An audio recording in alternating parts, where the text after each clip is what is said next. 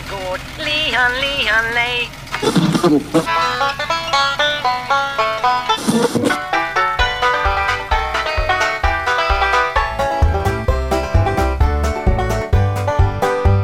Du lyssnar på Bondepraktikan. Dagens knoll och tott är som vanligt jag, Rickard Axdorff och den där eh, långe skåningen Per-Ola Olsson. Det är sent. Han skulle ha skrivit ett schema som han nog har gjort. Jag är jättestressad, eh, har eh, precis landat. Vi har med oss en gäst som vi ska presentera om en liten stund. Det har funnits avsnitt där det har varit bättre förberedelser och med detta sagt Per-Ola, Privet. Hej! Hej! Ja men Vad vadå, alltså, det, här, det här är väl jätteförberett. Det här kommer bli episkt. precis som vanligt och jag är inte ett dugg stressad. Inte jag heller. Jag, eh, jag har varit iväg på barnkalas. Eh, på, på ett ställe ungefär som Robinson fast eh, gjort för, för barn i stad. Det var ungar överallt. Jag skulle försöka hålla ordning på sex stycken. Jag, Men jag vet vad- att jag hade... Du hade sex med dig hem. Jag trodde du bara hade Ja. fyra. Du sa fyra innan då när jag pratade med dig. Jesus. jag har två för mycket med mig hem. Det här kan bli jobbigt. Då, Det, jag tyckte de skrek lite grann, men ah, ja. ja, ja. Nej men som det är sagt. lätt att se skillnad på de vita barnen. Så likadana ut allihop. Ja, ja, nej det är helt rätt. Det är helt rätt. Eh, det är ju februari eh, och nej det är mars för fan. Det är mars. Jag är inte Ja. alls, jag är inte alls dement. Jag har bara haft lite mycket att hitta och göra. Men det är ju ändå mars. Eh, så att det Mm. enda man får jaga är väl i stort sett kronhjort. Uh, ja, vildsvin som inte är jättestora. Ja, och vildsvin som inte är jättestora. Så jag utgår från att du inte har dödat någonting. Så att jag tänkte istället fråga dig, är du arg på någonting? Kan du ge dig fan på att jag är rysligt arg faktiskt. Det, så här är det. Jo, ja men så här är det. Eh, jag har funderat lite grann kring de här domarna som vi pratade om i ett annat eh, avsnitt. Du vet det Mm. som Skogsstyrelsen lutar sig på för att eh, nu har hittat en nydaning i hur vi ska avverka skog. Japp, Eller vad vi, vilken skydd vi ska ha och så vidare. Eh, Så jag tänkte att här skulle det mycket väl kunna ligga en och annan hund begraven. Så att jag, jag har begärt ut de domar som man nu stödjer sig emot. Precis. Eh, Och det visar ju sig då att det var 12 stycken. Eh, Och det som sticker ut lite grann det är ju att åtta utav de här 12 är ifrån tingsrätten i Vänersborg. Och tingsrätten det är ju ganska låg instans till att börja med. Eh, och sen så att det bara var från Vänersborg sticker ju även det ut rätt rejält skulle jag säga. Det är absolut, Eh. ett, eh, det är absolut intressant om det nu är så att eh, alltså 8 av 12, Mm. alltså tre Från en och samma fjärdedelar. Ja, från en och Typ. samma tingsrätt. mm, Så då samma jag... Eh, ja, då jag få, få... Då kände jag så här att nu, nu anar jag ugglor på mitt kuvert. Eh, Så att jag började att bläddra och fixa och dona och kolla ifall jag var någonting som stack ut. Och då visade det sig att en Kristina Olsen Lund eh, förekommer i fem av de här åtta. Och det där är ett namn som jag tyckte jag kände igen. Så jag Mm, mm, kollade upp jo, lite jo. ytterligare. Eh, och det visar sig då att eh, hon eh, är ju då huvudsekreteraren i utredningen om artskyddsförordningen. Mm. Eh, När, alltså blev, hon- när, när blev hon rådman? Eller chefsrådman? Hon, hon, jo men så här är det, att eh, utredningen blev ju färdig strax, jag tror att det var i juni månad eh, 2021. Mm. Och i juli månad, alltså en månad senare, eh, så blir hon chefsrådman för tingsrätten. Eh, och, och, och Och, då kan man ju och- välja hur man ser det där. man, alltså, så, du menar att det i alla fall finns en risk eller en chans eller en möjlighet att hon eh, alltså lämnar, alltså vad ska jag säga, när eh, utredningen om artskyddsdirektivet är lämnad. Mhm. eh, beger sig till eh, eh, rätt, dom, domstolsväsendet och börjar, vad ska vi säga, få, få igenom sin, sina tankar innan politiken har hunnit ta, ta ställning till utredningen. Ja, det är väl högst troligt skulle jag vilja säga faktiskt. Kan absolut vara så. Ja. Nej men alltså, för, för, det, för det som händer. Du har eh, den här juristen som är då huvudsekreterare för artskyddsförordningen. Mm. Artskyddsförordningen vänder upp och ner på alltihopa. Mm. Eh, den, den är aggressiv mm. gentemot skogsbruk, riktigt mm. aggressiv. Mm. mm. Eh, en månad efter att den överlämnas till regeringen så eh, får hon titel chefsrådman, det vill säga eh, hon har stort inflytande över hela tingsrätten. Mm. Det vill säga alla åtta domar. Eh, och, och de domarna använder sig sen Skogsstyrelsen utav. Eh, alltså det här, det här luktar ju illa lång väg. Och, och ska man dra det riktigt hårt, mm. eh, då, då, skulle man faktiskt kunna säga så här att eh, chefsrådmannen Olsen Lund eh, implementerar artsky eh, artskyddsförordningen, eller tolkningen, mm, eh, mm. innan dess att politiken har sagt sitt. Mm. Eh, och dessutom så ska man så komma ihåg att eh, när man blir utsedd som chefsrådman, ja då vet ju du vem det är som gör det. Mm, ja, ja. Pol politiken. Mm. Mm. För de som eh, kanske eller, nytillkomna lyssnare så handlar det här alltså om eh, att vi eh, har fått en ny ordning i skogen där eh, Skogsstyrelsen har efter, att, efter de här domarna som har tillkommit på ett, som verkar vara ett lite märkligt vis, eh, har börjat, eller har börjat tolka artskyddsförordningen på ett lite nytt sätt och artskyddsförordningen är fel ifrån början. För att vid skapandet av artskyddsförordningen så tryckte man in två EU-direktiv i samma förordning, alltså både art, art och habitatdirektivet och dels eh, fågeldirektivet. Och art och habitatdirektivet säger att man ska skydda enskilda fåglar av fridlysta arter. Och fågeldirektivet säger att man ska bevaka fåglar på beståndsnivå. Och när man då rörde ihop de här två skrivningarna till en så blev det konsekvensen att alla fåglar höll skydd på individnivå. Och det är inget av det här är inget som något av EU-direktiven kräver. Och när man inte får störa en enda fågel, då är det väldigt svårt att bedriva skogsbruk. Mm. Och det var därför eh, allt det här har kritiserats. Eh, Skogsstyrelsen meddelar ju tid, eller förra veckan att de behövde 1,4 miljarder extra för ersättning till lantbrukare och för, eller ersättning till skogsägare och för, för ökad administration. Mm. Um, och sen tog det ungefär två dagar så, berättade, så meddelade Annika Strandhäll att de skulle ändra i artskyddsförordningen. Mm, det blev för dyrt. Man kan ju tolka det på det viset. Uh, det ser i alla fall ut som en tanke. Uh, det går ju, alltså, menar, det, är, det är väldigt, alltså det är välkommet att både Skogsstyrelsen påpekade eh, felen med artskyddsförordningen.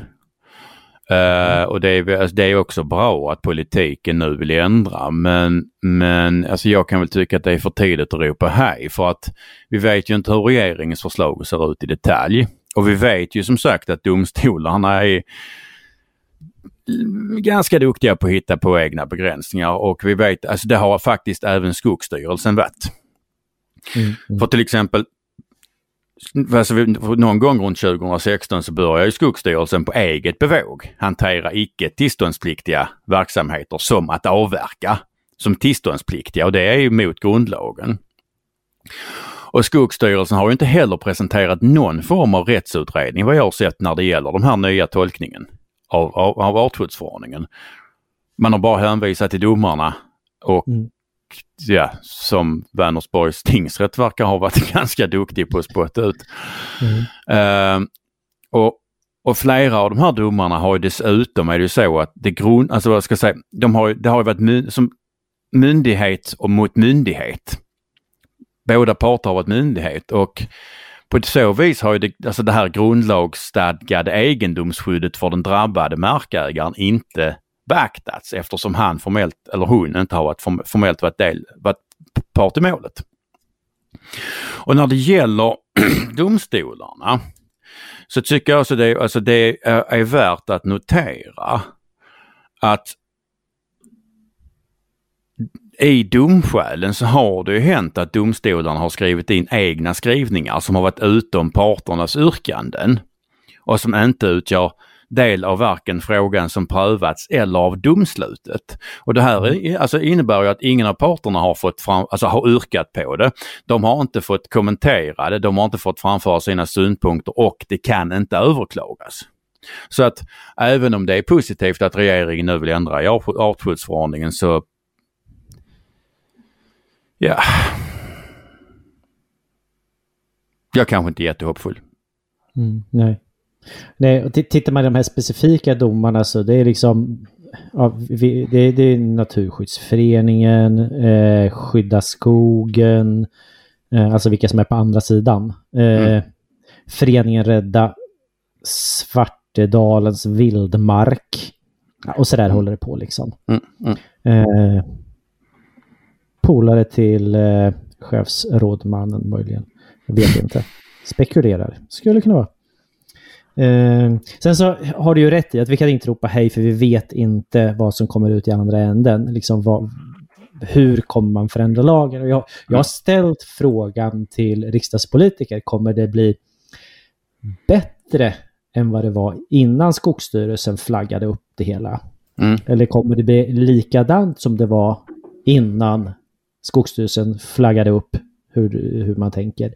Mm. Eller kommer det bara bli bättre än vad det är idag? Mm. Eh, och där får jag ju faktiskt inget svar. Jag, ja, det var en som tyckte att det inte är lätt att förklara för ingen som begriper eller någonting i den stilen då, eh, mm. riksdagsledamot. Ja men det såg jag. Alltså det, alltså, men eh, nu behöver vi inte nämna eh, eh, riksdagsmannen vid namn men, men alltså han eh, det märktes ju att han kom ifrån sossarna i alla fall för att han, han svarade ju dig att när du frågade hur man skulle förändra så svarade han dig med att man skulle riva upp domarna. Mm, och det kan inte politiken, alltså menar det kan inte politiken göra. Det, alltså det, det, det är inte i en rättsstat i alla fall. Uh, så det var ju intressant. Uh, mm. När, när vi ändå är inne på just den delen då, det här med rättsstater och inte. Vad, vad är du arg på? Oh! jag är arg på Putin. Se där ja. Ja, för det här var jävligt onödigt. Mm. Ja. Mm. Det, alltså det var inte, alltså fan. Mm. Det var jävligt onödigt det här. Uh, nej, så jag är arg på det. Uh, sen kan man ju även påpeka att vi genom att, att uh, montera ner vår egen produktion, både lantbruk och kraft och mineraler och skog har ju satt oss i knät på Ryssland för att Alltså jag tycker man kan till och med ta det så långt och på, alltså på, på, alltså hävda att människor dör för att vi inte kan ryta ifrån på den nivå Rysslands krig mot Ukraina förtjänar. Förklara ja, men, lite mer. Ja, men alltså vad fan, vi, vi, håller, vi håller på liksom. Nu har vi tagit i här så, alltså, från tårna och stängt ute, stängt ute uh, ryska banker från Swift. Mm. Men det har vi ju inte. Alltså vi har stängt för, ut... För att? För att vi behöver ju fortfarande handla gas och olja av dem. Och varför behöver vi det? Ja, bland annat för att vi inte har några, alltså vi har ju monterat ner vår egen jävla kärnkraft och det blåste ju inte i Tyskland i fjol. Mm. Vad är, mm. det 22 kärnkraftverk som Tyskland stängt ner än så länge? Uh, det är, det är sånt. Energi. Det är många, ja ja. ja jag, menar, tror, jag, tror, att det är 22. Det kan nog stämma. Och menar, så att, alltså, bara, alltså vi, vi har liksom satt oss i knät på Ryssland och kan inte ryta ifrån. Och sen, men alltså samtidigt så jävla typiskt europeiskt eller typ, till och med typ, väldigt typiskt svenskt att nu jävlar har vi gjort någonting. Vi har stängt ut Ryssland från Swift fast vi har ju inte det. Alltså vi, vi har fortfarande alltså undantag för de bankerna som typ hanterar pengarna för gasen. Och det är inte så jävla konstigt för man har 21 producerade Tyskland mer el från kol än från vind på grund av att det inte blåste. Just det. Ja. Och tysk elproduktion har aldrig varit så beroende av rysk gas som nu. Och det här hade vi liksom kunnat undvika om vi inte hade liksom monterat ner vår produktion. Och nu såg jag att EU-kommissionen vill öka produktionen eller eh, livsmedelsproduktionen i EU. De har arbetat i diametralt motsatt riktning i 30 år. De har liksom förstört hur mycket som helst. Nu helt plötsligt över en jävla natt så är det, så, så är det lantbrukarnas problem och ansvar att öka produktionen. Med vilken gödsel då? Ja men precis. Alltså redan innan kriget så räknar, vi, alltså, räknar eh, FAO med att 900 människor skulle svälta i år. Mm. Ska vi tippa på en dubbling eller vart landar vi? Alltså nu är Svarta havet jävligt stängt. Mm. Uh, Ryssland eller Kina har plockat upp jävligt stora volymer på lång tid och, och mm. um, um, där är ju inte jättestora lager i Mellanöstern så att vi kom, alltså det, det kommer inte ta många veckor innan vi börjar se väldigt tråkiga konsekvenser. Inte bara i Ukraina. Som sagt, det här var jävligt onödigt. Alltså det, det faller ju utifrån liksom hur, hur, hur du målar upp det så faller ju det faller ju en tung väldigt tung lott på varför vi är där vi är eh, på den gruppen som har monterat ner Europa. Ja. Som har minskat vår motståndskraft gentemot yttre påtryckningar. Ja, alltså vi kunde haft en jättefin värld. Mm. Ja. Men... Vi, satt, vi satt med perfekta kort och... Ja, vi har, precis. Vi har monterat ner vår produktion. Men de som har strävat efter det, alltså de har säkert avsättning för sina 30 silverpenningar någonstans. Säkert. Säkert. Du, du pratade om gasen också, jag kan bara flika in. Jag kollade upp lite grann hur, eh, hur det står till med eh, pellets. Alltså, så, vet sånt där som man eldar med. Mm, ja, ja, jag med. Ja. Den, den typen av pelletsen. Eh, det, det visar sig att Ryssland var inte en så stor producent som jag trodde.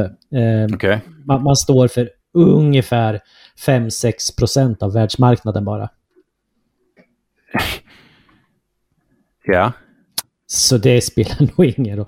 Eh, sen när vi ska börja använda någonting alternativt till gasen, ja men då, mm. då är ändå Ryssland ändå en ganska stor spelare. Och eh, den största ex, eller den största importören av rysk eh, träpellets eh, var Danmark. Danmark köper i storleksordningen mm. 40% av allt som producerats, eller utav allt som exporteras mm. ifrån eh, från Ryssland. Eh, och nu har man då sagt att man kommer inte köpa mm. någonting mer därifrån, vilket är rätt stora volymer eh, som eh, nu måste köpas upp någon annanstans. Eh, sen så exporterar man även till Belgien och Sydkorea. Det var väl de tre stora utav de där då. Och om man dessutom då kollar på mm. hur, hur har prisutvecklingen sett ut så eh, bara under janu januari så gick priset upp med 54 procent i Tyskland. Det är inte alls förvånad. Nej. Alltså gasen ökar med 10 procent eller 10 gånger eh, under kött. Ja.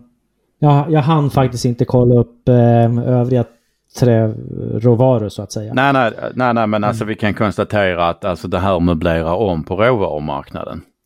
Mm. Ehm, och ehm, det är inte jättebra. För, alltså, nej det är inte alls bra. Och sen så, sen, fan, sen köper ju folk Trangia-kök. ja. Har du Trangia-kök? Ja, men alltså, ja. ja. Men alltså jag är ju van vid att alltså, strömmen försvinner ibland och ibland så är jag faktiskt ute i naturen även om den försöker döda mig. Men mm. jag var på Jula i, i fredags. Mm. Ja. Eller det, jag bör, redan förra veckan så satt jag på, alltså gjorde, satt jag på Biltemas parkering och gjorde antropologistudier. Alltså att jag åt korv och tittade på människor som köpte vattendunkar på Biltema. Mm -hmm. uh, sen har jag ägnat mig i veckan åt att, ja veckan som gick, att titta på ja, Biltema Jula och sånt och titta på fritidsprylar eller friluftsprylar. Och det är slut överallt i, i städerna. Men om du kommer ut på landet så är det fortfarande inga problem. Um, så jag, jag har, i fredags var jag på Jula för jag behövde en plastlåda till en liten så här tillfällig installation. Mhm. Ja, Ska du eh, gräva din vapen i trädgården? Mm? Nej, inte än. Eh, jag hade fan inte grävt ner dem i trädgården. Ja, men då, då kan de inte komma och ta dem. Eh, Det är svårt att veta. Ah, ja. Mm, nej, men de, de, de hade... Ja, nej men de... Ja, nice. Jag ska komma ihåg detta. Mm. Eh, och så tänkte jag att eh, jag knallar bort till frilufts... Eller fri, friluftshulorna och tittar. Mm. Och där var ju helt jävla urplockat. Folk hade köpt Trangia-kök och Sporks och, och, och tändstål och helvete och hyllorna med sovsäckar och liggunderlåg var ju liksom, de såg ut som de hade blivit föremål för någon form av plundring. Eh, jag köpte tre stycken mjukkonserver, de sista med chili con carne. Inte för att jag så är galen och tror att det kommer bli krig i Sverige. Utan för att alltså det, det, det börjar bli reningsverkssäsong. Mm. Mm. Och jag är ju så infernaliskt jävla trött på hamburgare. Så att ibland så, alltså jag har ju lite, alltså lite konserver med mig. Ibland stannar jag och handlar så här typ gulaschsoppa och en baguette. Och sen lägger jag konserven på motorn. Mhm. Och sen kör jag en tre kvart och sen är, ju, sen är ju maten varm. Så jag kan liksom äta, äta varm, riktig mat ibland och jag behöver inte ha hamburgare. Alltså jag behöver inte stanna och handla hamburgare liksom. Ibland så försörjer jag mig på att köra lite röjsug åt andra. Det är en Mm. skön grej att göra också. Då, då brukar jag ha det är som en termos fast med mat i. Mm. Eh, och eh, jag har köpt ett stort antal sådana, säkert 5-10 stycken. För det, det kan vara bra att ha. Ja, du köpte och- gulaschsoppa på Coop. Ja, jo, men det är en annan historia. Det här, Okej. är, det här är själva termosen. Mhm. Ja, och, och då lyckades jag faktiskt med konststycket att pruta på en av våra större affärer som säljer eh, friluftsmaterial med mera. Mm. Det känner jag mig rätt stolt över. Nej, Jag vill bara flika in där vilken eh, hävert jag är på att göra affärer. jag förstår, jag förstår. Ja. Nej, Eh, nej, så, så jag, eh, när jag kommer bort till soff- eller kassan med min, eh, min plastlåda, eh, vad fan var det mer jag köpte? Ja, det var någon så julgran eller, ja, och, och, och mina tre mjukkonserver. så eh, liksom, alltså jag kände att jag behövde urskulda mig. Så jag bara, eh, liksom så, förklara för, alltså, alltså så, jag tror inte det kommer bli krig. Så, lugn. Ehm, och han, i kassan bara, ja alltså igår sålde vi 88 Trangia-kök på en dag. Och sen bara tittar han på mig och bara, och det är ju inte de som kampar som köper dem. Så att eh, jag ser framför mig, alltså folk har ju inte någon, alltså folk har ju inte kontroll över sig själva. Nej. Och det här är, det är ju samma jävla masshysteri som dasspapper och corona. Så att nu, jag ser liksom framför mig liksom, när, när strömmen, alltså en, en automatsäkring löser ut i en transformatorstation i Stockholm. Mhm. Och Alltså alla konserver var ju helt slut också. Eh, så att eh, Anders på, i Stockholm, han går full Rambo. Han ska värma den enda konserven han hittade på ICA när han var på igång och preppade, nämligen cocktailbär. Så han tar Trangia-köket som han aldrig någonsin under sitt 41-åriga liv har använt, sätter på spisen och värmer konserven med cocktailbär. Varpå Anders, hans fru Maria och barnen Kasper och Ella allihopa dör av kolmonoxidförgiftning. Eller att de dör av, av, av eldsvådan efter, efter att det tar sig i allt jävla dasspapper de hamstrade när vi fick corona. Ja, men det, är, alltså, det är väl jättebra att folk alltså, så förbereder sig. Det är jättebra att man alltså, förbereder sig för elavbrott. Men alltså, de, de här, alltså, det känns ju som att folk de håller på att förbereda sig för att flyt, alltså, fly ut i skogen. Och om du behöver köpa, köpa, köpa Trangia-kök och vattendunkar på Biltema nu. Ja. Alltså, då är, alltså du är ju redan död. Precis. Och om det fyra, här nu... meter, fyra meter snöre istället. Ja, men lite så. Men alltså... Och det här, förstär, alltså den här, det här förstärker ju risken och oron för misstag. För att man har, alltså det, jag ser inte någon jättestor risk att, alltså att ryssen skulle ta kriget till Sverige. Och att då förbereda sig för att på något vis fly ut i skogen, det, det är ju förbereda sig för fel sak. Och är man förberedd för fel sak så är man inte förberedd. Så jävla enkelt är det. Då är man oförberedd. Mm. Uh, sen ska det absolut medges att Ryssland har kränkt svensk luft, luftrum. Jag är inte riktigt säker på hur. Uh, det kan vara så att de använde fel pronomen. ja, det hade varit jobbigt. Ah, nej, det, nej, det är det inte. Då hade det varit fullt krig nu. det är samma människor ju. Uh, du, jag har ett stickspår förresten på, på spritkök. Shoot. Eh, I min ungdom, eh, gjorde militärtjänstgöring, så skulle vi upp till eh, Norrland och, och fightas. Och, mm. och, då åkte vi så här 11 bil. Länge och trött och kallt var det. Då kom vi på den strålande idén att vi drar igång spritköket och kokar oss lite kaffe mm. medan vi åker. Eh, och sen så blir det var jävligt begåvat ja, det gick ju bra ända till vi kom i första guppet och skiten går omkull. Aj, det rinner ut rödsprit i hela kuppen. Uh, så det Som brinner brann. överallt. Ja, det brinner. så det brann överallt. Brinner. Uh, vi, vi, vi lyckades ju kväva det, men vi fick upp värmen. Vi fick, ja, det förstår jag. Vi fick inget kaffe, men vi piggade um, till rätt rejält. Ja, det förstår jag. Jag förstår. Jag förstår. Nej, men som sagt, alltså, ta död på sig själv. Jo, det är jävligt lätt hänt att ta död på sig själv. Alltså jag tror inte människor riktigt förstår hur lätt man dör. Um, och nej, men som sagt, alltså jag tror alltså Ryssland kan tvinga oss på knä utan att ta kriget hit liksom. För att Ryssland och Ukraina är så stora på världsmarknaden att, att brist på energi, mat och gödsel är ett enormt mycket viktigare eller mäktigare vapen mot oss som minskar vår makt än att liksom mm. skicka hit grönklädda gubbar. Liksom. I alla fall tills dess att västvärlden ökat sin produktion och styrt om sina flöden. Mm.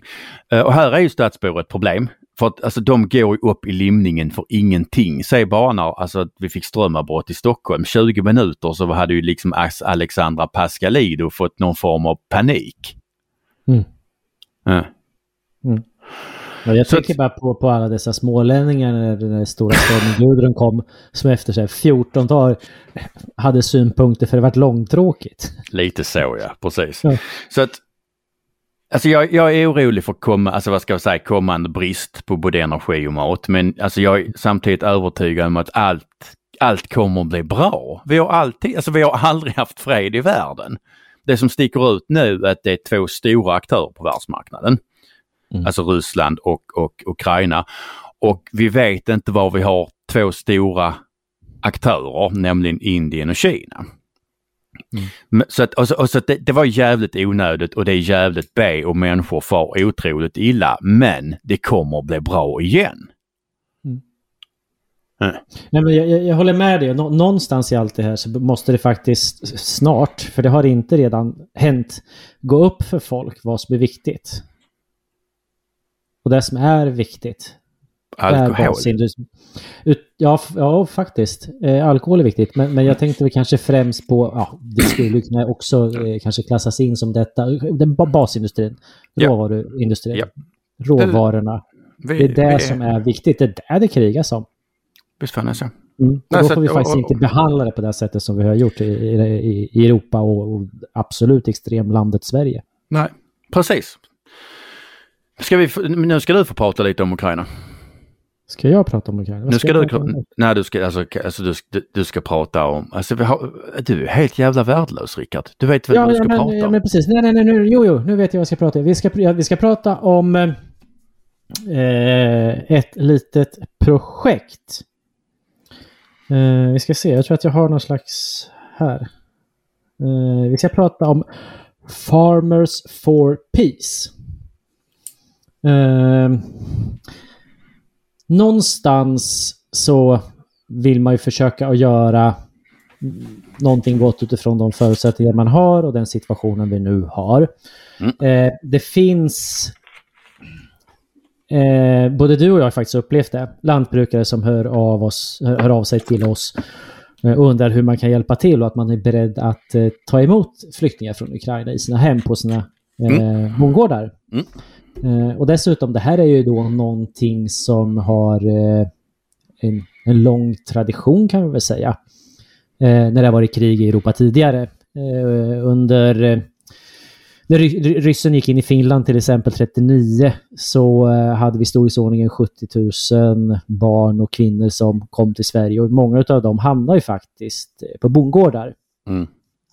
Eh, och så det, det, det finns ju idag levande historia kring att eh, öppna upp hemmen för krigets, eller krigsflyktingar då, i, som kommer från Europa.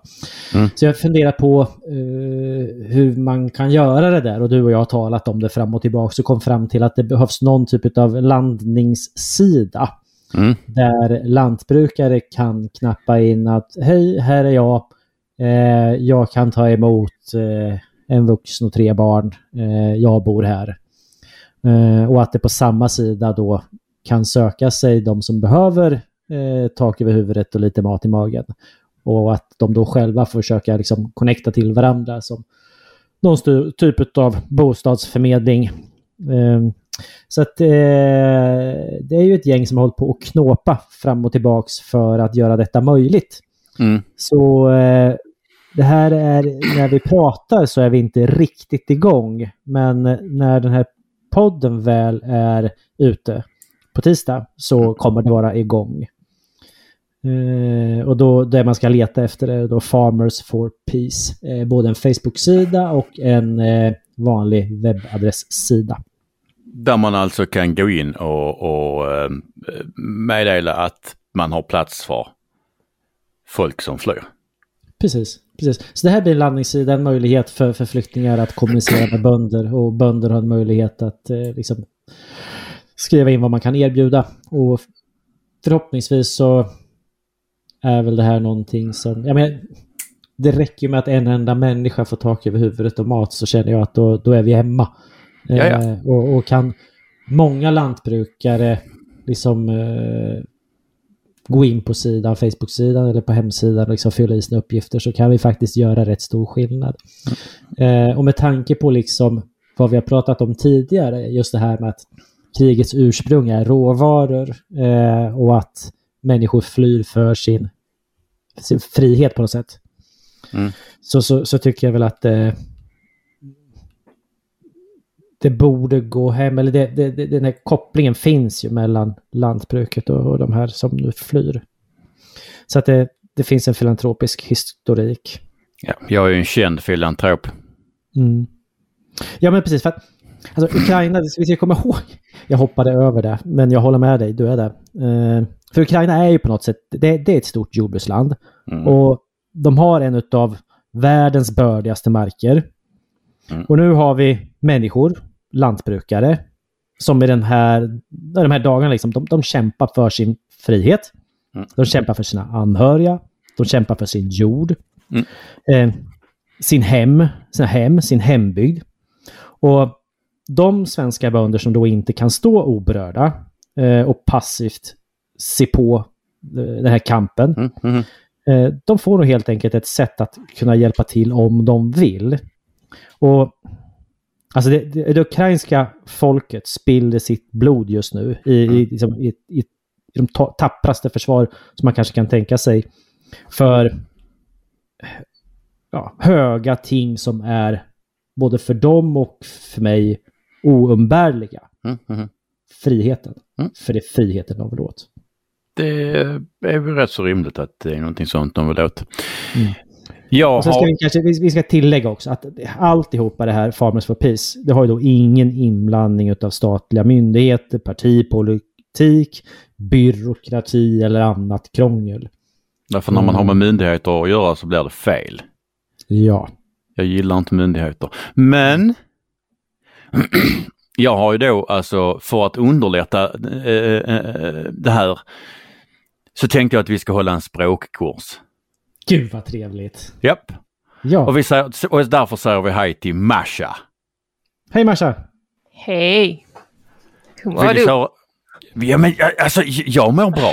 Ehm, jag mår bra. Rickard mår... Jag, jag, jag mår bra men jag är jättehungrig. Jag har inte ätit sedan elva. Nej, men så är det när man slarvar bort sina barn och sen måste stressa hit. Mm. Masha eh, kommer från Ukraina och kan således ukrainska. Och vad passar då bättre yep. än att vi kör en språkkurs? Så att jag tänkte om vi kör, kör lite äh, äh, eller så. Om vi, alltså så, bra svenska fraser och så, och, och så kan du få översätta dem till ukrainska helt enkelt. Kan det funka? Ja. Och, och sen pratar vi lite mer om Ukraina. Alltså en, en språkkurs måste ju innehålla hej. Eller hur? Privet. Ha, Привіт. privet. Because you know, it's dangerous to say привет now. Yeah, I know it's Russian. Yeah. Yeah. Привіт. So not privet, but Привіт. privit. Uh, a- and and um, how do you say bye there? Or Бувай. buvai? До побачення. Uh, that's a little bit, bit, bit more. Yeah. and and um, so how are you doing? Or how how or, or how are you? Jak sprawy? Jak sprawy? Jak sprawy? Mm. Jak sprawy? Uh, and if I would like to answer good. Dobre. Dobre. And bad. Pohano. Bohano. Dobre. Bohano. Dobre. Dobre. Dobre. And good night. Dobranić. Dobranić. Någonting sånt. Um, where is whatever? There. Where is there? There. That's the question. Where? Yes. And where? Yeah. Mm. There. And and uh, house. Будинок.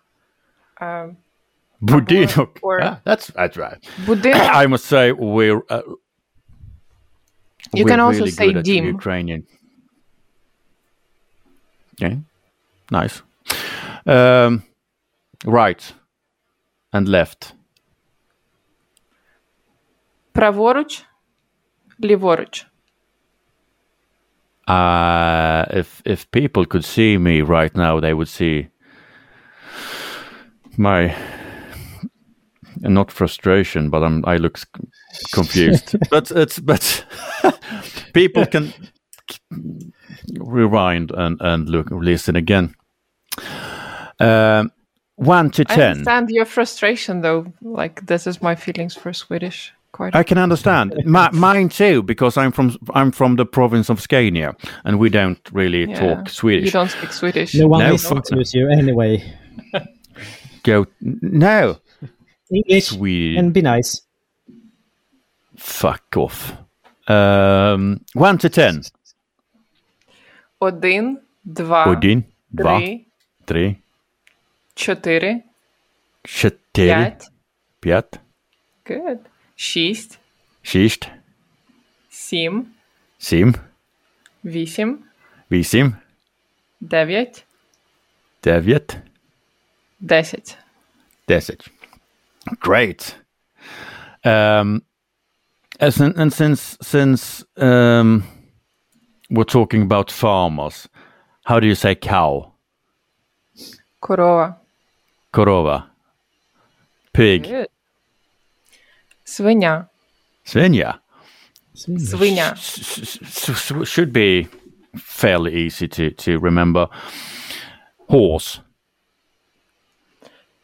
king, or kobyla because it's different for male and female. Ah, interesting. Um, how do you say the cows are on, on the loose? They've escaped. The cows have the, the cows have escaped. Ем, Корови втекли. If that happens to anyone, they can just listen to Bundepraktikan. Uh, Uh, how do you say, I- I'm going to the city, is there anything you need? Я збираюся до міста. Чи тобі щось потрібно? Exactly. That's how you pronoun- pronounce it. And and um, one f- final um, question before um, the main the main event. Uh, do you know where I can buy cheap diesel? Не підкажете, де купити дешевий бензин. I th- I will r- rewind and, and, and listen to that again so I can I can pronounce it. But then we also would like a, a good Ukrainian insult. You're probably familiar with, with the one that is used for Russian warship. Uh, haven't you seen the meme? Well, it, it is not a meme, but like it became a meme pretty much. Uh, that when I think it was the first day of war, when a Russian warship was coming to to the island Mm? um, in in the Black Sea, Yeah.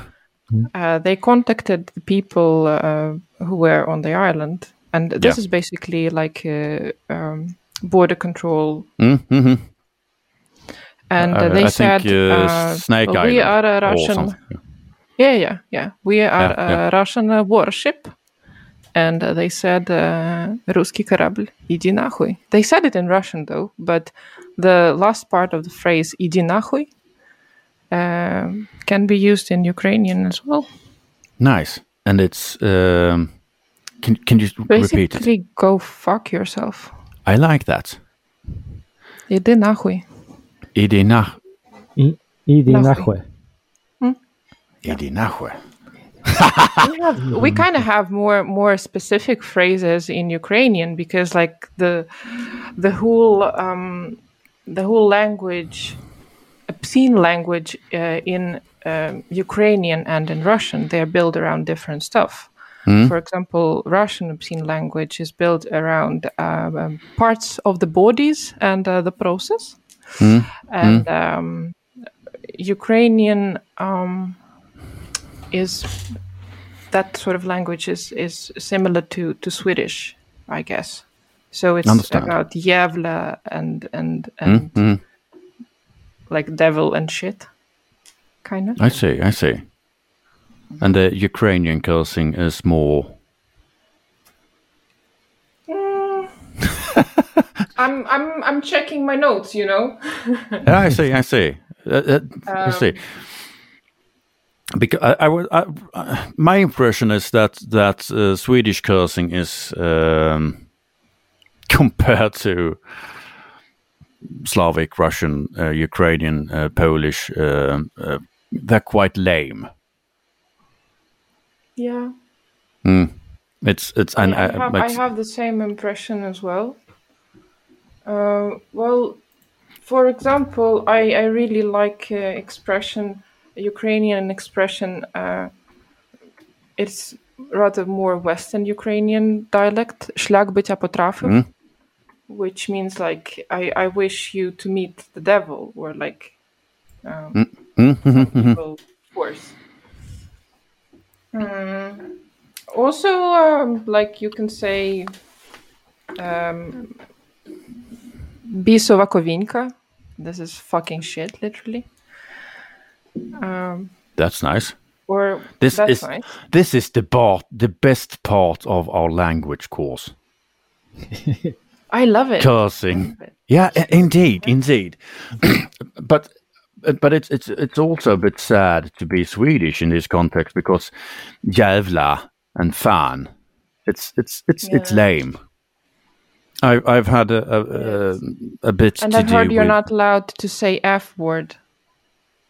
Fuck Fitta. fitta. No, fitta. Yeah. Aren't we allowed to in say Sweden fitta? told me that men are not allowed to use this one. But I say it all the time. Aren't we allowed to, to say Oh, fitta, Rickard? Mm, you are. You're saying it all the time. I Yeah. really like it. This is like instead of uh, Swedish for immigrants, this is like Ukraine for Swedish. Absolutely, that's Yeah. one of the points. But but but I say fitta. I, uh, uh, I've I've um, had don't live in uh, Stockholm. uh, in, I, I've worked uh, uh, part time. This winter, I've, I've, I've worked in Stockholm a bit and uh, um, at an office. And um, when I I I, um, I had some some some minor issues with the with the coffee machine and and um, accidentally yelled fitta over the the whole whole uh, office. It wasn't really my intention, but it just came automatically. I, I totally get it. But so it was it was a bit that was a, that was a new for me that was news for me that you, you, weren't allowed to say fitta because that wrecks my entire universe. Bugger. But no, but but Swedish Swedish cursing is lame. I liked it. I liked the the, the um, I've I've I've had some some uh, uh, sometimes met uh, uh, Polish people, and I've they taught me "hojsiv dupe," which mean meant a, a, a, a dick up your ass. That's Yeah. also a good. It sounds a- a- familiar, yeah. even though I don't speak Polish. no, but uh, it uh, uh, we What don't have supposed that. to answer that question with? Sorry? What what are you supposed to, to answer when someone say that to you? I don't know. Hit him or something. I guess so. Uh, I think that would be a lo- logical move. Indeed. Logical moment. Indeed, but but you're from U- Ukrainian originally, originally, and and um, now you live in Sweden. Yes. What's I know I know it's a, it's a quite wide topic this, but what's your take on all this tremendous disaster? Or Well, what's your what's your take on Ukraine before this happened? Or yeah, I've been thinking about it, and I uh, I realized that I don't exactly remember what was before, and I was trying to to um, maybe come up with some sort of comparison about how things work in Sweden and in Ukraine, Hmm? and um, yeah, then uh, it felt like.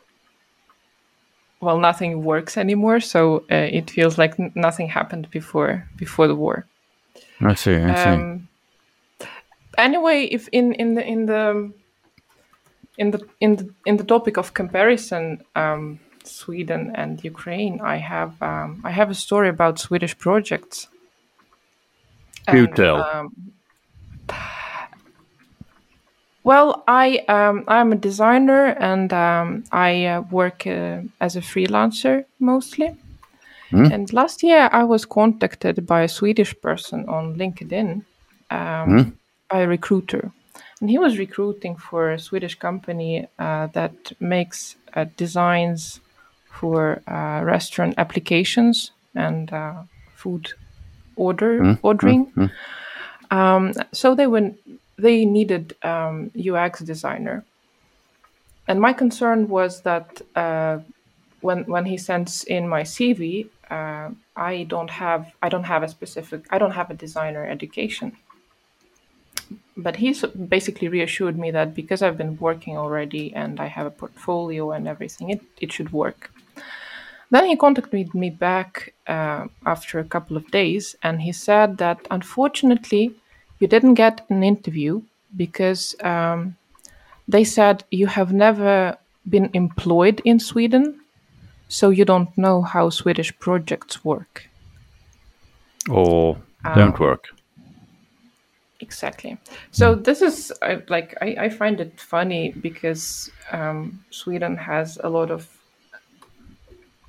a lot of processes, and uh, Oh yeah, it, and it it's absolutely impossible to get into to get into the system if you come from the outside. Um, absolutely, absolutely. I've uh, um, and I mean comparing comparing it with how things used to work in Ukraine and hopefully will work again. or, Uh, ex- exactly. It's it's a lot about human contact and it's a lot about like I know a friend who knows a friend, mm, and I'm not mm. talking about like corruption or No, no, I see, I see. like you always have someone who can like who can help you to talk to people mm, or like to find assignments or mm-hmm. pretty much anything you need. So this is uh, this is sort of sort of a strong thing about ukrainian society. And this is basically what we see right now because i was amazed with how quickly people in ukraine started reacting and uh, small businesses started helping each other. And like if we compare swedish projects with with um, how things work in ukraine ukrainians are extremely efficient. That's good. so it's not it's not about hours uh, not about amount of hours you put on the invoice it's about the work being done. Well, it's a it, it's an often healthy uh, point of view to get the, the the things done, not just to talk. I, I'm I'm thinking about Margaret Thatcher uh, when uh, Stina Dabrowski were interviewing her, and uh, she was supposed to jump, uh, and uh, uh, instead she, she said, I'm, "I'm not, I'm not used to talk. I'm used to do," and that's a difference. Yep. that's true Absolutely. Interesting. hmm Those are things to think about. Sorry. Kind of another thing I, I was thinking a lot about in the context of war is, of course, Russian propaganda. Mm. And, like, not only the way it works uh, inside its own country, but also how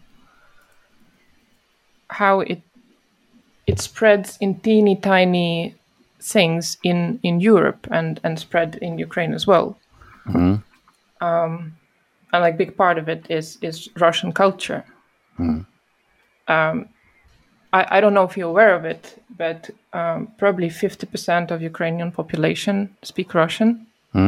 This is not an official language, but we sort of didn't care for a very long time about it. Of course, not anymore. Like now, everyone switched to Ukrainian, and um, this is the way to to check uh, where where a person comes from and if it's not a spy or Russian soldier. I see, I see. But it's it's in a healthy world. It's not it's not strange that that uh, you you speak your neighbor's language. In a healthy world, wh- where now it's the situation is is a bit odd, but but in a normal way, in or in a normal world, it's not it's not. No, it's is- it's hmm. It's it's normal to have an, mm. have an exchange with your neighbors.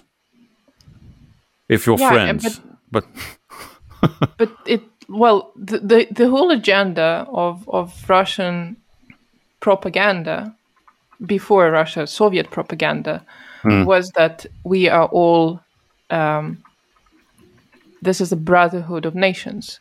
Mm, mm. Hmm. And this rhetoric started probably since uh, since Soviet Union and they were hmm. pushing it hmm. very much especially towards Ukrainians and Belarusians.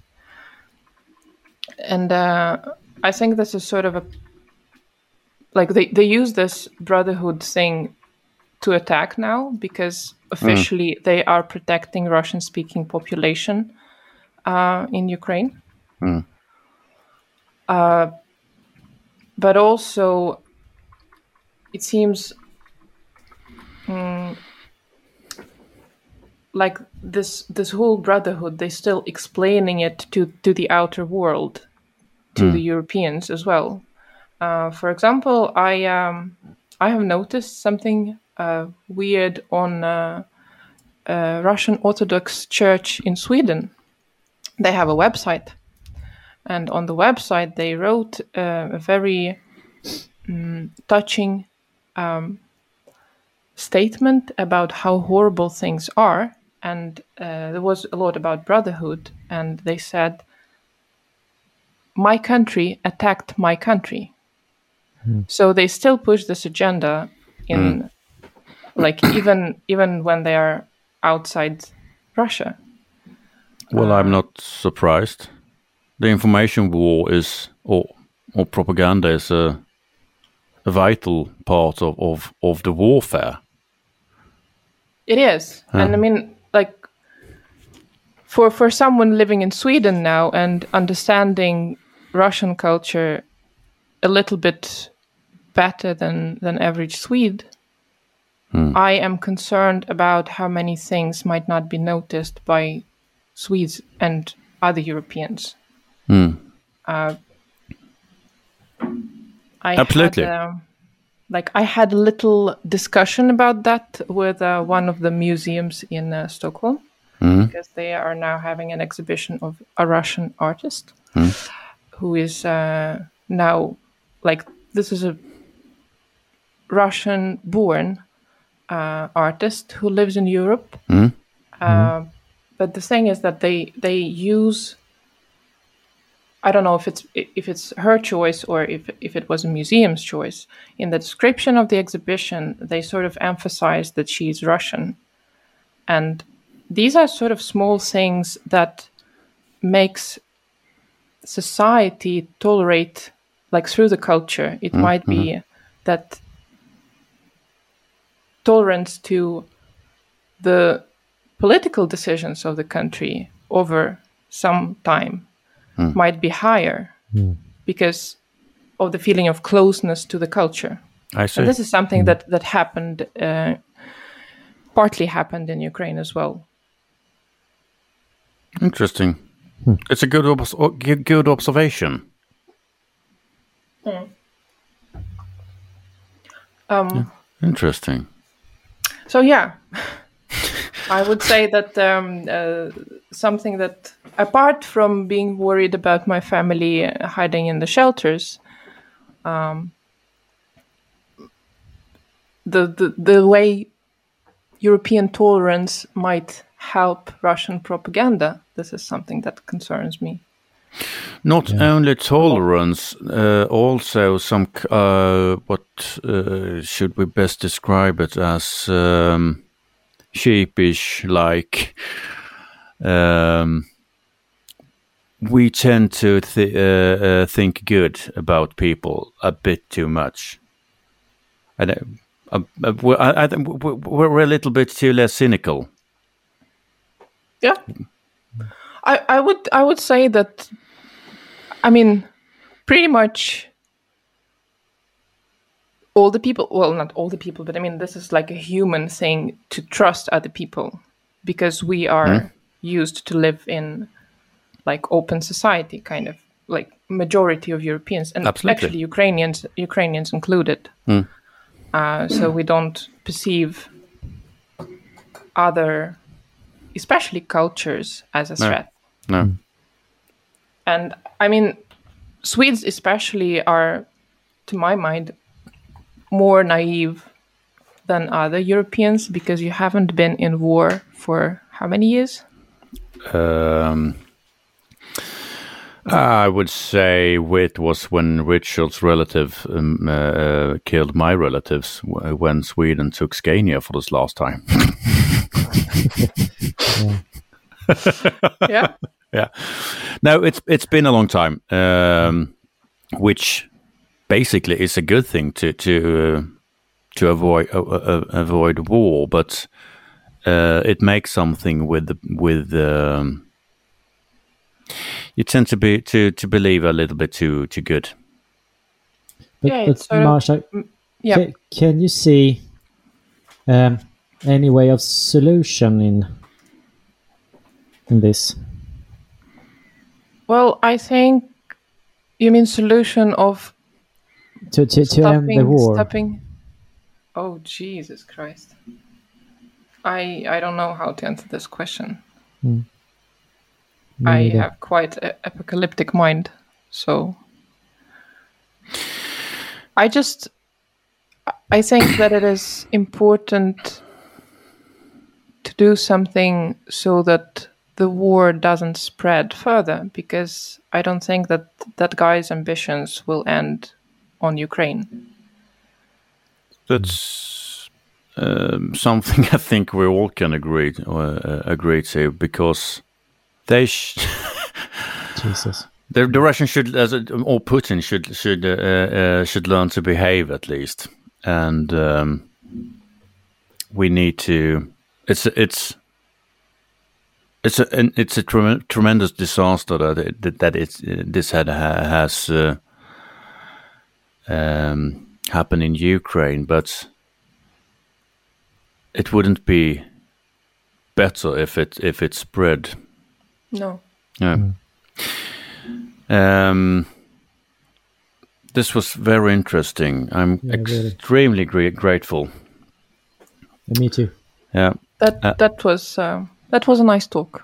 Thank It you. was indeed, indeed. Um, so, du har lyssnat på Bondepraktikan ytterligare ett avsnitt. Eller rättare sagt, du har lyssnat av ytter... Fan och helvete! Du har lyssnat på ytterligare ett avsnitt av Bondepraktikan. Idag har Rickard dratt, ner byxorna på en rådman och jag har pratat om gödsel.